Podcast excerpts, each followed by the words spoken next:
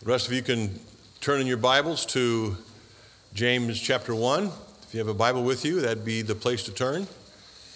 And we're going to continue our study in this book, this practical book, as it uh, speaks to us on a very basic level about the authenticity of our faith. That's what this book is. It is a collection of tests of authenticity. So, if you've ever wondered whether or not you truly know Christ, whether, whether your relationship with Him is genuine or not, then uh, this is a wonderful book for you to consider. The lessons of this book are clear, um, the lessons of this book are practical. Not only are the tests of authentic faith in the book of James ways to examine the genuineness of our relationship with God, but they also double as lures, if you would, to attract us into a deeper, more meaningful walk with Christ. And I know that if you truly do know Christ, that is a desire of your heart, that you want to become more like Christ. You want to walk, walk more closely with Him. And so, this is the ideal book for you at this time in your life. God has you here for a reason uh, to not only examine your faith, but to strengthen it. And so, with ex- excitement, we come now to this next section that we're going to be considering um, the first chapter of James, verses 19 through 27. Uh, if you consider the, the tests of faith um, and realize that they're, they're not just tests of faith, but also um, lures to or enticement to a deeper walk with Christ, just consider the first test which was found in verses 2 through 12 of chapter 1. It's a test of trials. Remember that? We talked about that for a while. Uh, we've been studying this book of James now since September, and today we'll come to the end of chapter 1. But the first test that we came across was found in, in verses 2 through 12, and it was the test of trials. Our response to trials, as we learned, uh, indicate the authenticity of our faith. So, how is, how is your responses to the trials you face? Uh, are they joyful?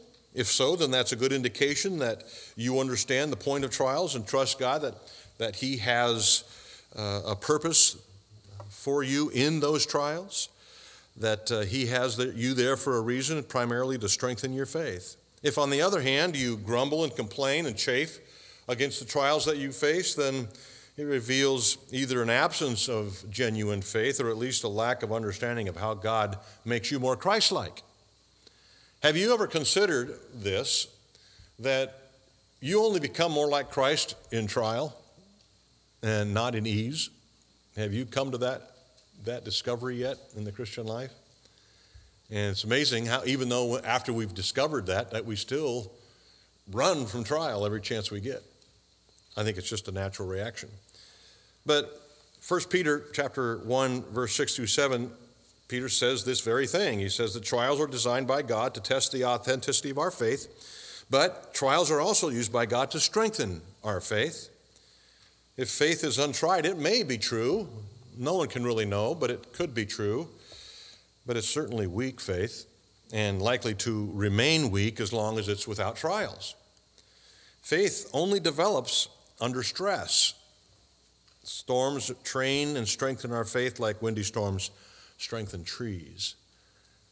I'm reading a historical uh, fiction book called The Island of the Lost, and it's placed or set in the 1800s in the Auckland Islands near New Zealand, where there have been many shipwrecks. One of the most frustrating things to sailors in that area was calm sea, because in the midst of calm sea, uh, ships didn't move. They needed wind, they needed storm to make progress through these seas to their hopeful harbor. Charles Spurgeon says it like this On a slumbering ocean, the keel sleeps as well. Let the winds rush howling forth, and let the waters lift up themselves. Then Though the vessel may rock, her deck may be washed with waves, and her mast creak under the pressure of the full and swelling sail, it is then that she makes headway toward her desired haven. Like you and me in the spiritual life, not until we experience difficulty, hardship, and opposition do we actually make movement towards Christ likeness. So, there we have purpose behind our trials. It's the same with each one of these uh, tests of faith all throughout the book of James. Not only do they expose the authenticity of your faith, but they woo you, they draw you, they, they encourage your direction towards Christ. This, is, this is a wonderful truth that we've come to understand. Now we have three tests that we've looked at. The first is your view of trials, the second, your view of God. We saw that in um, verses 12 through 15, or 12 through 18. And then now we're in the middle of the third test of authentic faith your view of the Word of God. What is your view of the Word of God? There's five parts to this test. Um, we've covered three. We'll cover the final two today. But let me read for you again uh, James chapter 1, verses 19 through 27, where we find this particular test the test of your view of the Word of God. Know this, my beloved brothers, let every person be quick to hear, slow to speak, and slow to anger. For the anger of man does not produce the righteousness of God. Therefore, put away all filthiness and rampant wickedness, and receive with meekness the implanted word, which is able to save your souls. But be doers of the word, and not hearers only, deceiving yourselves. For if anyone is a hearer of the word and not a doer, he is like a man who looks intently at his natural face in a mirror. For he looks at himself and goes away and at once forgets what he is like. But the one who looks into the perfect law, the law of liberty, and perseveres, being no hearer who forgets, but a doer who acts, he will be blessed in his doing. If anyone thinks he is religious and does not bridle his tongue, but deceives his heart, this person's religion is worthless. Religion that is pure and undefiled before God the Father is this to visit orphans and widows in their affliction and to keep oneself unstained from the world. So there we have the third test of authentic faith, your view of the Word. And if you'll remember, let me do a little review for you. Uh, this includes five things, three of which we've covered. Do you receive the Word of God humbly? That's what we see here in verses 19 through 21. Are you quick to the hearing of the Word of God?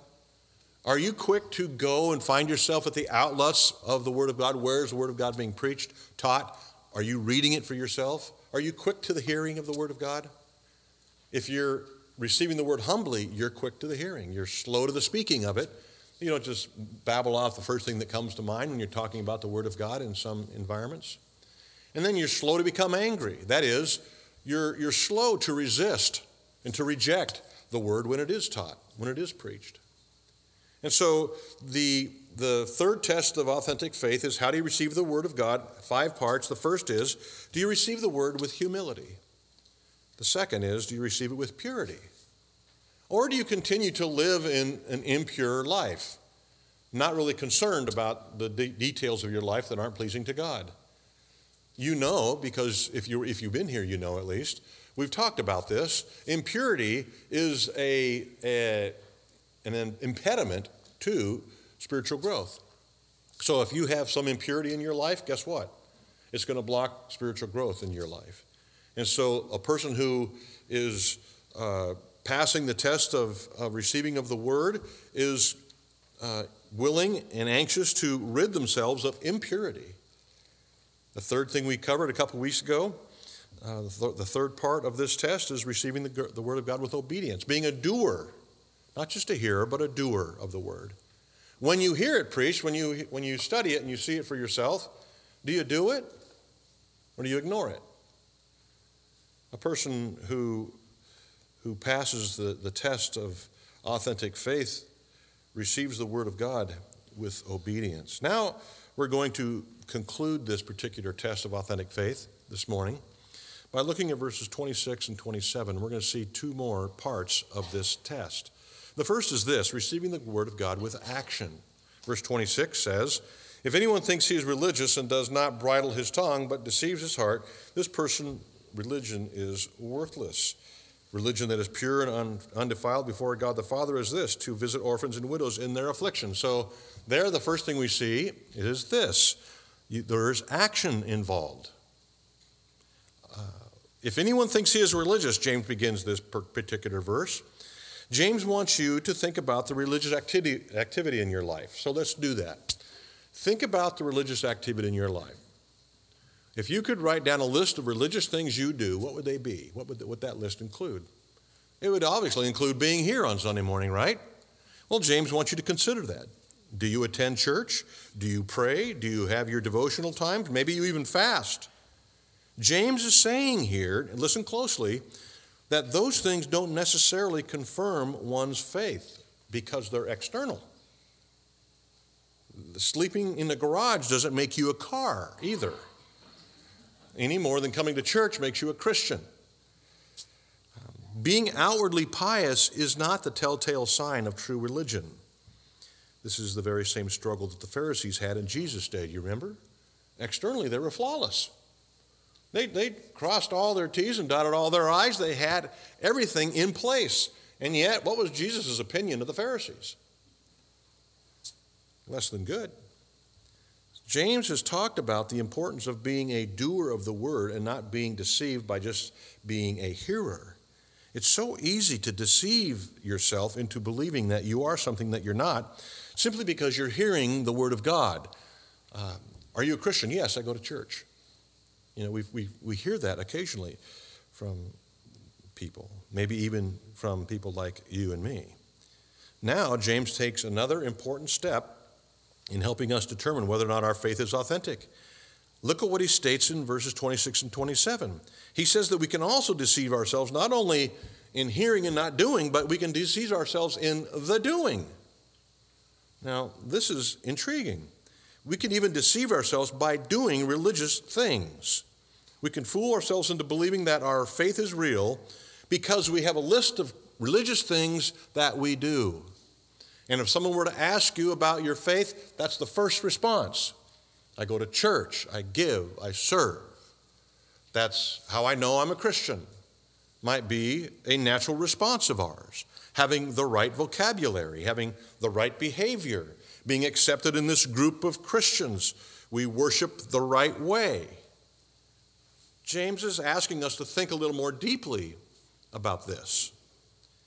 He uses a word for religious in verse 26 that refers to religious rituals, religious routines, religious ceremonies.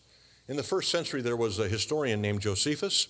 He used this identical word to describe Jewish ceremony in the temple. All right, so what was Jewish ceremony in the temple like if it wasn't ritualistic?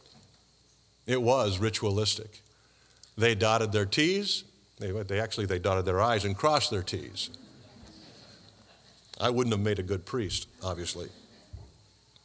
But see, this is what James is getting after. Having all these right religious things in place, James is saying, doesn't guarantee authentic faith. Those are just religious things, they're external.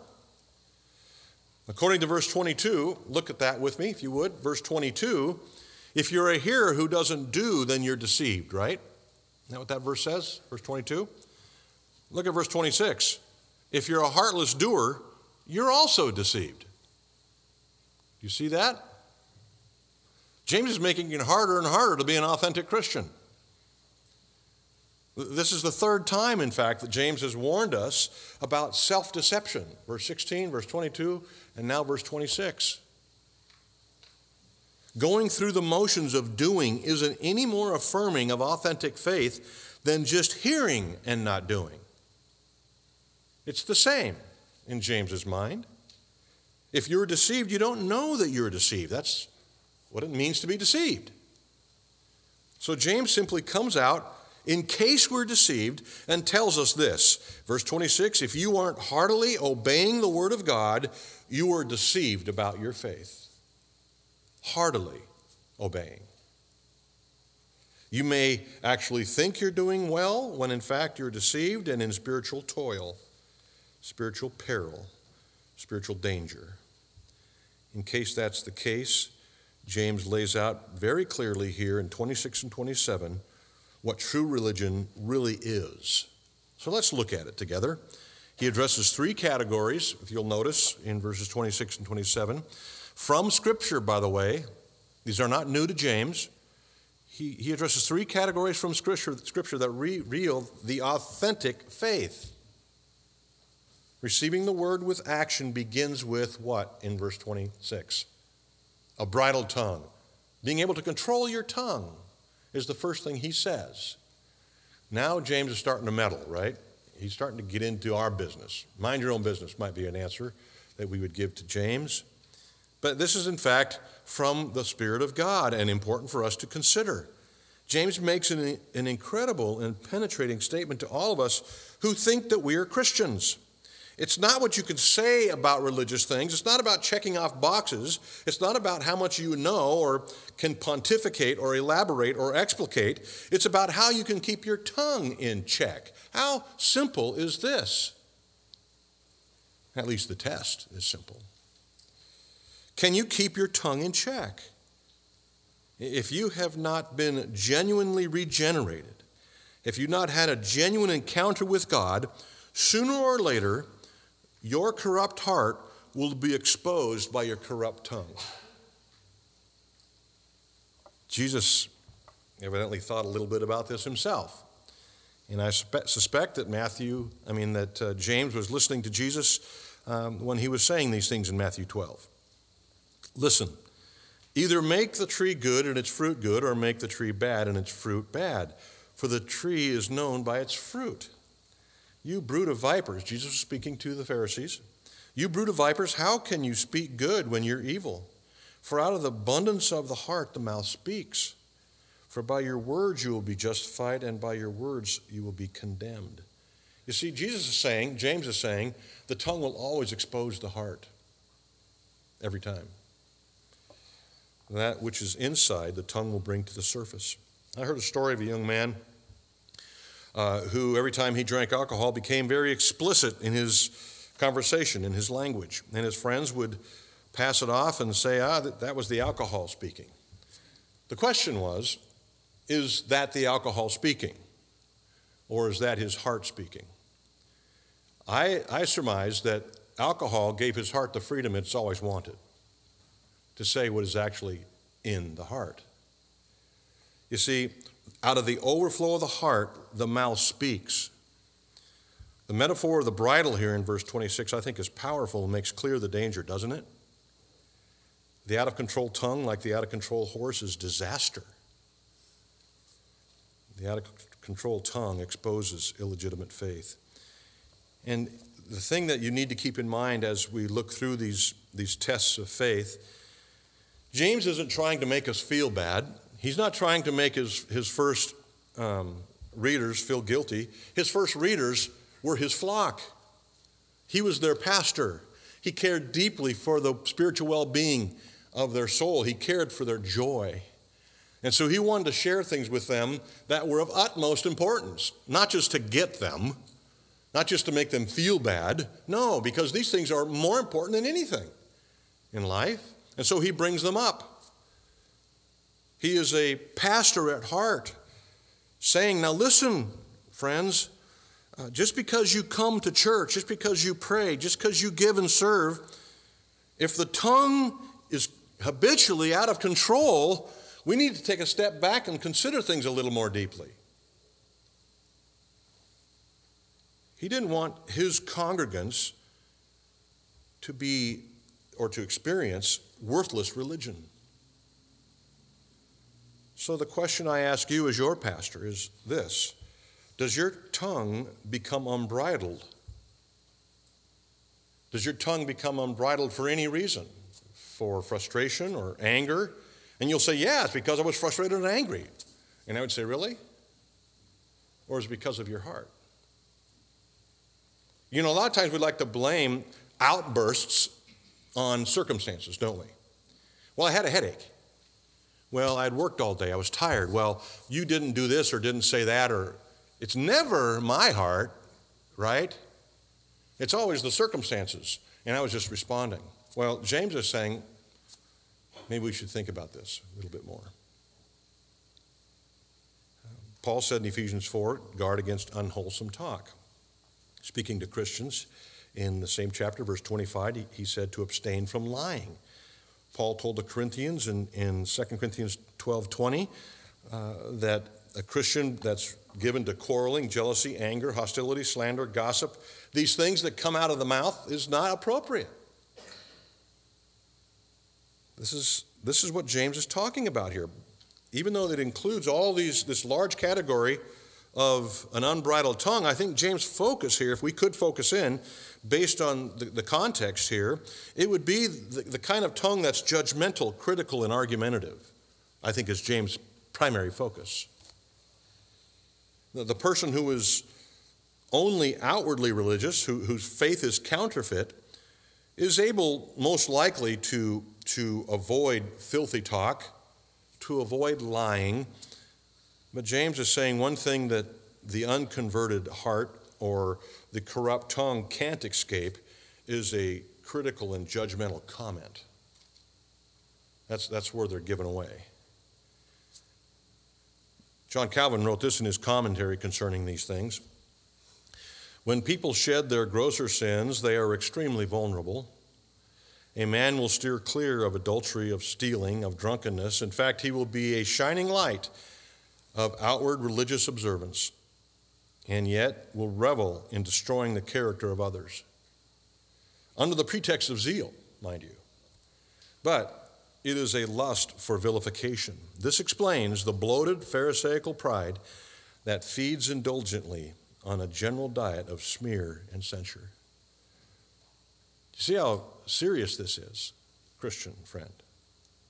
Now, as I've said before, James isn't saying that those who occasionally fall into this sin have worthless religion, have inauthentic faith, because that would include all of us, right? Who hasn't slipped of tongue? James is saying that if your tongue is habitually unbridled, even if all the other boxes are checked, the authenticity of your faith is in question. So true religion controls the tongue. So if we're going to receive the word of God with action, first it will result in a controlled tongue. Secondly, we'll see here in verse 27a, it results in care of the less fortunate. Do you see that?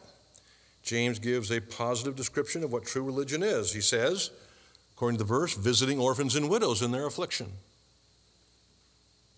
In the first century, of course, orphans and widows had to fend for themselves. They had it tough. There was no welfare, there was no foster care. No one would look after them. They needed the basics food, shelter, clothing, etc. In our day, there are others who fall into this same category besides widows in foster care, there are homeless, the unborn, the financially less fortunate, among others. If James were writing to us, he would include those in this sentence.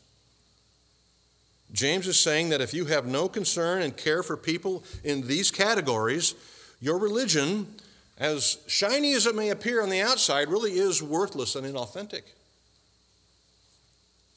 I hope you, I hope you sense the, the gravity of what James is saying. We, we can come to church regularly, can take in the Word of God and joyfully sing worship songs. We can even take notes during the sermon. I mean, if that doesn't prove you're a Christian, right? We can give, even sacrificially, have our daily devotions. We can have the right language, have be perfect in our worship, and all this could be true, and yet, James is saying, hold on.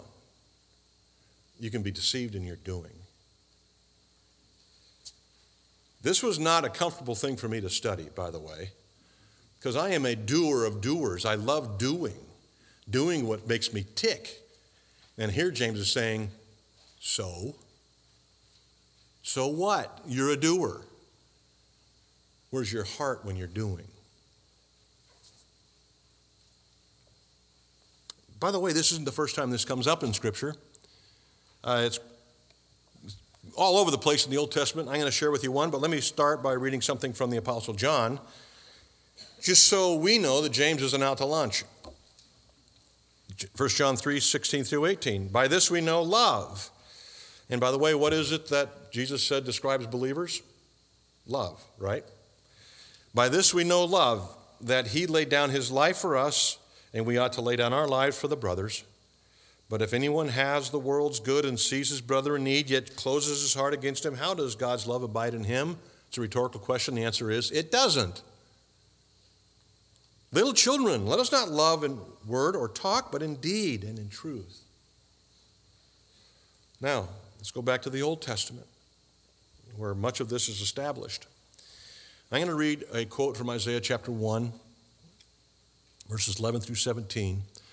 And I want you to notice this is God speaking about religious practices, about what we do here every Sunday.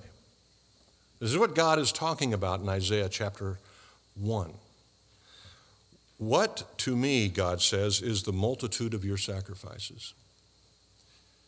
I have had enough of burnt offerings of rams and of fat of well fed beasts. I do not delight in the blood of bulls or lambs or goats. This is religious practice. When you come to appear before me, who is required of you this trampling of my courts? Bring no more vain offerings. Incense is an abomination to me. New moon and Sabbath and the calling of convocations. I can't endure iniquity and solemn assembly. Your new moons and your appointed feast my soul hates. They have become a burden to me. I'm weary of bearing them. When you spread out your hands, I will hide my eyes from you. Even though you make many prayers, I will not listen. Your hands are full of blood. Wash yourselves, make yourselves clean, remove the evil of your deeds from before my eyes. Cease to do evil, learn to do good, seek justice, correct oppression, bring justice to the fatherless, plead the widow's cause. Talk about a gut punch to Christians. True religion, friends, is bringing justice to the fatherless and pleading the cause of widows and all that are in that category. That's true religion. Not just giving money to them to assuage the guilt feelings, not just writing a check to the UGM, it's personally going to Othello on December 15th. It is personally participating in our Camp Hope Christmas Eve service. We don't need your money, we need your hands, is what James is saying and what I'm saying. We want Christians with dirty hands. These are examples of being doers of the word. James does not give in verse 27 a precise definition intentionally. He gives a principle. And we can tell he's talking principle when he brings in God the Father. He introduces a family concept. We are God's children because he's our Father, right? And since he's our Father, he expects us to live as his children should. And how should his children live? Here's the directions. This is how children should live. This is how God's children should live, those who are in his family live. And if we love God, then we will love what he loves. If we value our relationship with God, we will value what he loves. The love God and love other commands that we see all over Scripture require us to watch out for and minister to the less fortunate because that's what God does and did. God set the example for this kind of behavior, this kind of passion, this kind of heart. Look at Psalm 146. The Lord watches over the sojourners. He doesn't tell you to go watch over this, He does it. And if you have His heart, you'll do it. He upholds the widow and the fatherless. Look at Deuteronomy 10 18. He executes justice for the fatherless and the widow and loves the sojourner, giving them food and clothing. He does it. He expects and requires us, his children, to follow his example.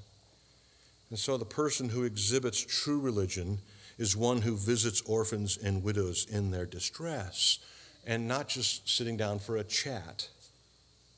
Are you one of God's children? If so, you will possess his heart.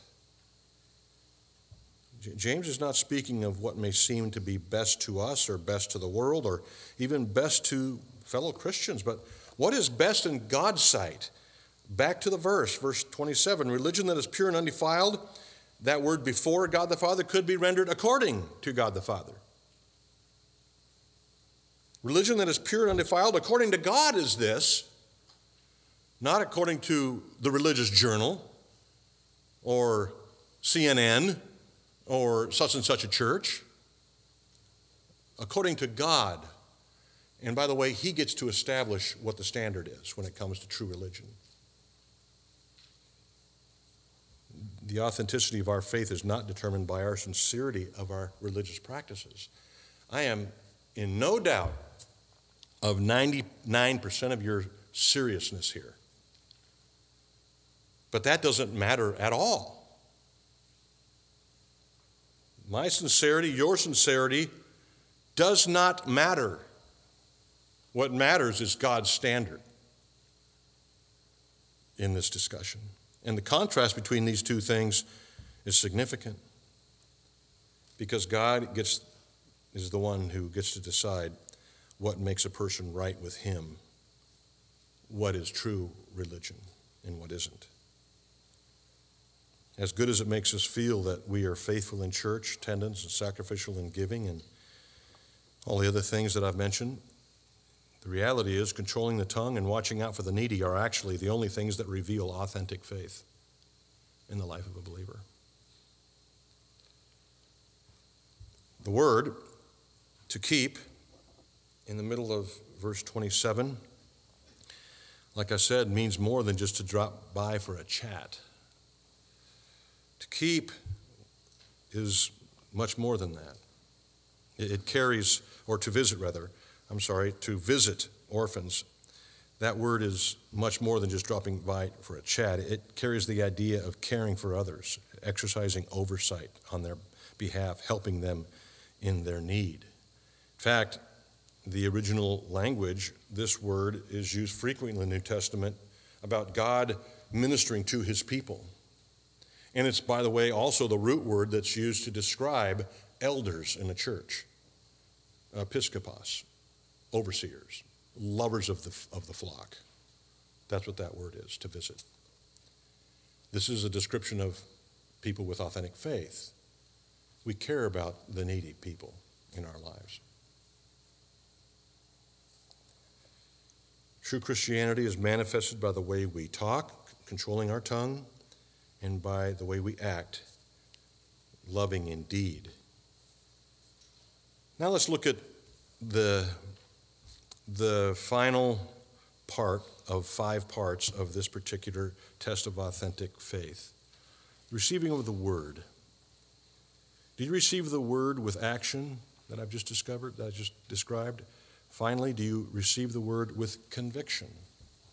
Conviction. Look at the second half of verse 27. Religion that is pure and undefiled is this to keep oneself unstained from the world.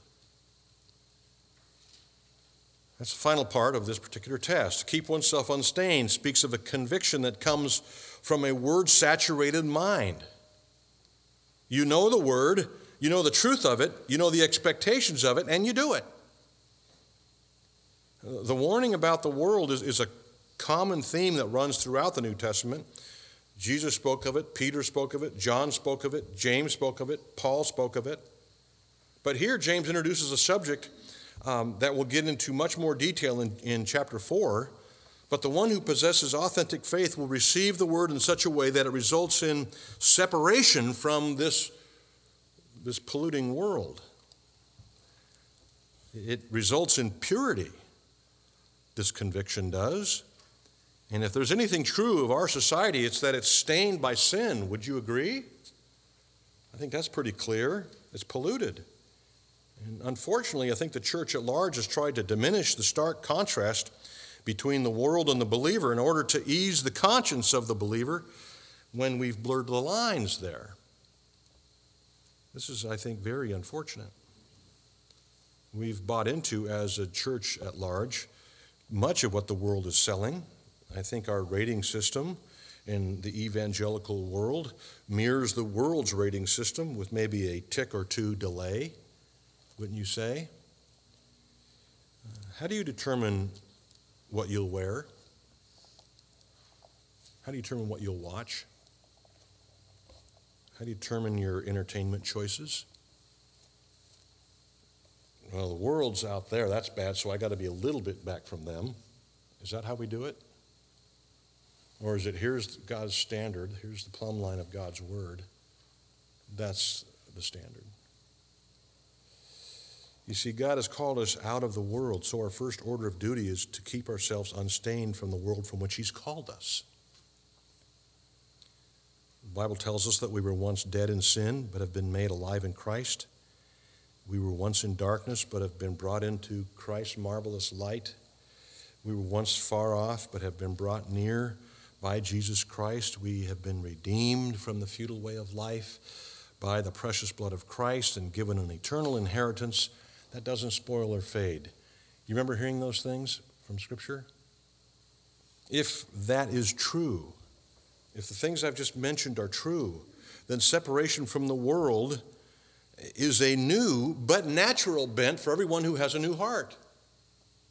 If God has transplanted a new heart in your soul, remove the heart of stone, place in a heart of flesh, then your new interest will be evident.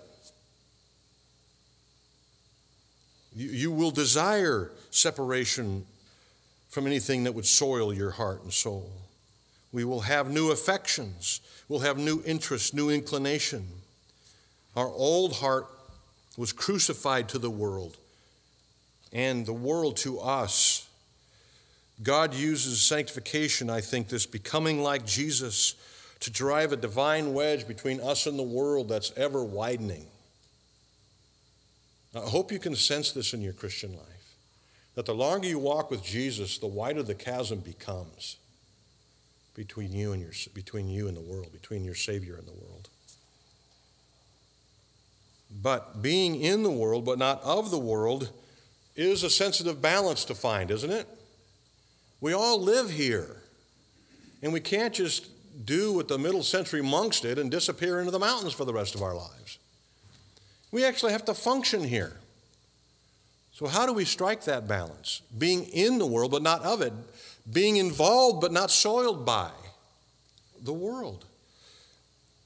J- James 4 says, Don't be friends with the worldly system at all. But what did Jesus say? He says, Be involved in the world so that you can preach the gospel. So, somehow or another, we've got to be in there and not get soiled. We got to roll around in the pig pen and not get dirty. That's tricky, isn't it?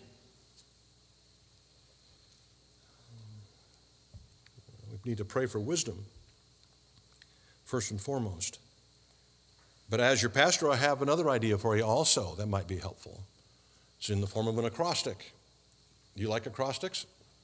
Okay, I'll share one with you, uh, or an acronym, whatever it is you call it. Uh, and just so happens to be the word pure, P U R E. You want to know how to be in the world but not of it? You know how to wrestle pigs and not get dirty? Listen. Ask yourself Will what I'm about to do please Christ? P. Will it please Christ? By the way, you can get involved in a lot of worldly things that please Christ. Right? Will it please Christ? You Will it urge spiritual growth? Will what you do urge spiritual growth? Will it make you more like Jesus, in other words, this thing?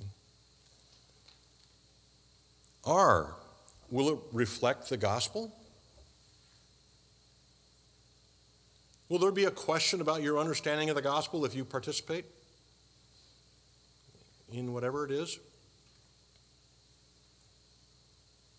Will you be able to experience that grace driven, mission minded gospel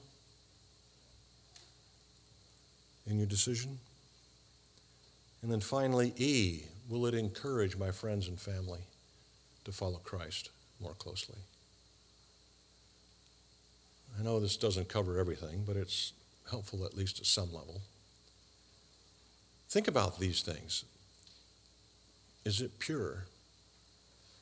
Will it please Christ? Will it urge spiritual growth? Will it reflect the gospel? Would it encourage my friends and family to walk more closely with Christ? Friends, we need to be in the world, but not of it. The next thing we see here in this uh, final point, receiving the word with conviction not only results in purity, that results in consistency. Consistency. To keep, that's where I was talking, that was what I was talking about earlier. To keep there in verse 27 in the original language indicates a continuous, ongoing action, a never ending, ongoing action. Hence the idea of consistency. This means that it is not a hot and cold condition of the heart. It isn't the on again, off again faith that runs out of the church with their hair on fire after the worship service, only to find themselves on Monday in the depressing dungeon of sin, week in and week out, never changing this habitual practice. No, there's some consistency involved. There's a pattern involved in a battle against the sinful encroachment of the heart. And it's characterized by a consistent pursuit of moral and spiritual purity. And again, let me say this again for the second time in this service, uh, and maybe the tenth time through the book of James. The New Testament doesn't speak of sinless perfection, but of trajectory. All right? Even Paul was guilty of sin and struggling with sin. All of us are guilty of sin and struggling with sin. None of us love God or man as we should or show compassion to the needy as we should. James is talking about a trajectory of life. He's talking about an underlying commitment and a love for Christ and a desire to please Him. Uh, do we value what God values? Do we value who God values? That's the question James wants us to, to struggle with. It is not our perfection, to say it again, that proves our salvation, but rather the hating of our imperfection and the striving against it is what proves our true affection for God.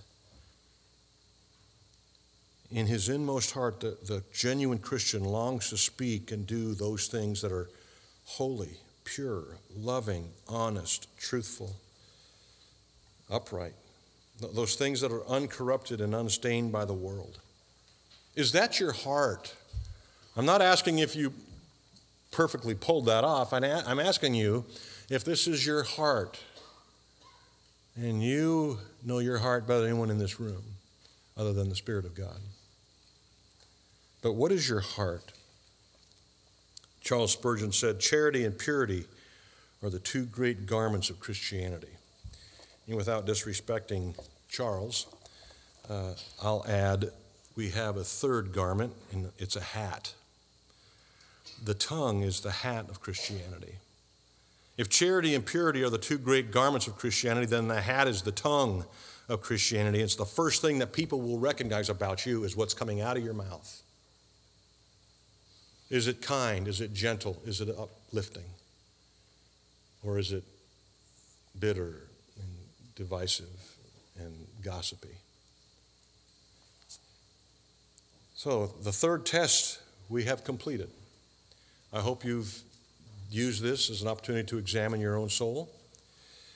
How do you receive the Word of God? Professor, Christian professor, do you receive it with humility? being quick to hear, slow to speak, and slow to become angry? Do you receive it with purity, fighting against the encroachment of sin so it doesn't impede the Spirit's work in your heart through the Word? Do you receive the Word of God in obedience? How about with action? Do you, do you, do you attempt to control your tongue?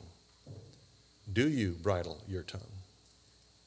Or does it more often than not get away from you?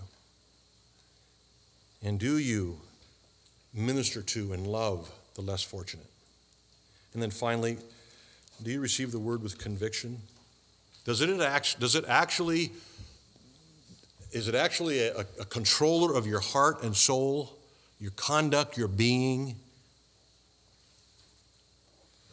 You know, friends, you may have, in the past weeks or months that we've been covering um, the first chapter of James and these three tests of authentic faith, you may have come to the conclusion that you may not know Christ. And let me say something to you. To come to that conclusion is good news because now you know your need. You're no longer deceived. It's the deceived person that we're concerned with. The person who acknowledges their need immediately is the one who can actually receive help from God. Jesus said, All who come to me I will no wise cast out. If you'll come, I'll take you in. Come humbly, come repenting, come embracing the promise of forgiveness in Christ.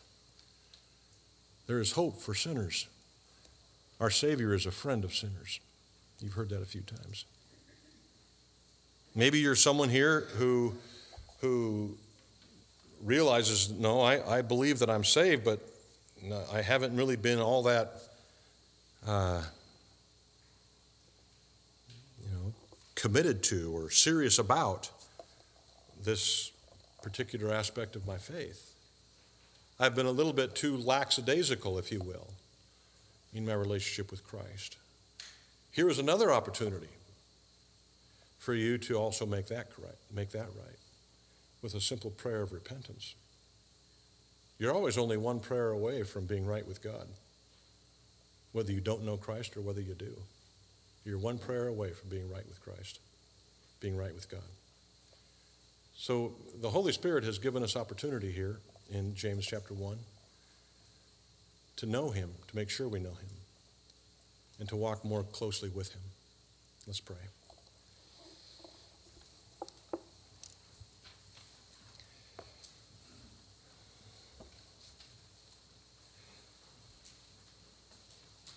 God, with so many people in this room, there's no doubt one or two who maybe have realized through the preaching and teaching of your word and, and the influence of the Holy Spirit that they do not know Jesus, that their faith is not authentic. God, I pray for them right now. I pray that in your mercy and by the power of your Spirit, you will take the Word of God and impact their soul. We believe that it is through the hearing of the word that faith is birthed. And so we ask that in your mercy, God, through the power of the Spirit, you would birth new life in those, for those in this room who have never had an authentic faith. And I pray that you would do that now. If you are one of those people, friends, I ask that you would simply pray right now to God the lover of, of sinners, for mercy and for grace and for pardon of sin. That you would lean totally on Christ, God's solution for your sin, and acknowledge your need humbly and embrace Him. If you are a Christian in this room who has just um, been not all that concerned about your walk with Christ, but have realized recently, because of these wonderful truths in the book of James of your need to, to shore up your faith and to be a little more serious about it, then I, I, I ask you to go to the same Savior. For the one who knows that we are but dust, the one who knows our weakness and weaknesses and failures and ailments. Go to this Savior who's promised never to cast you out. This the Savior who's never who's promised to never leave you or forsake you, who's promised to complete the work he started in you. Go to that Savior and embrace him once again. Humbly acknowledging your drifting and pleading his mercy and grace as we all need. God, do this work in us for your glory and for our, eternal good for our joy today and tomorrow and every day. God, do this work in us. In Jesus' name we pray. Amen.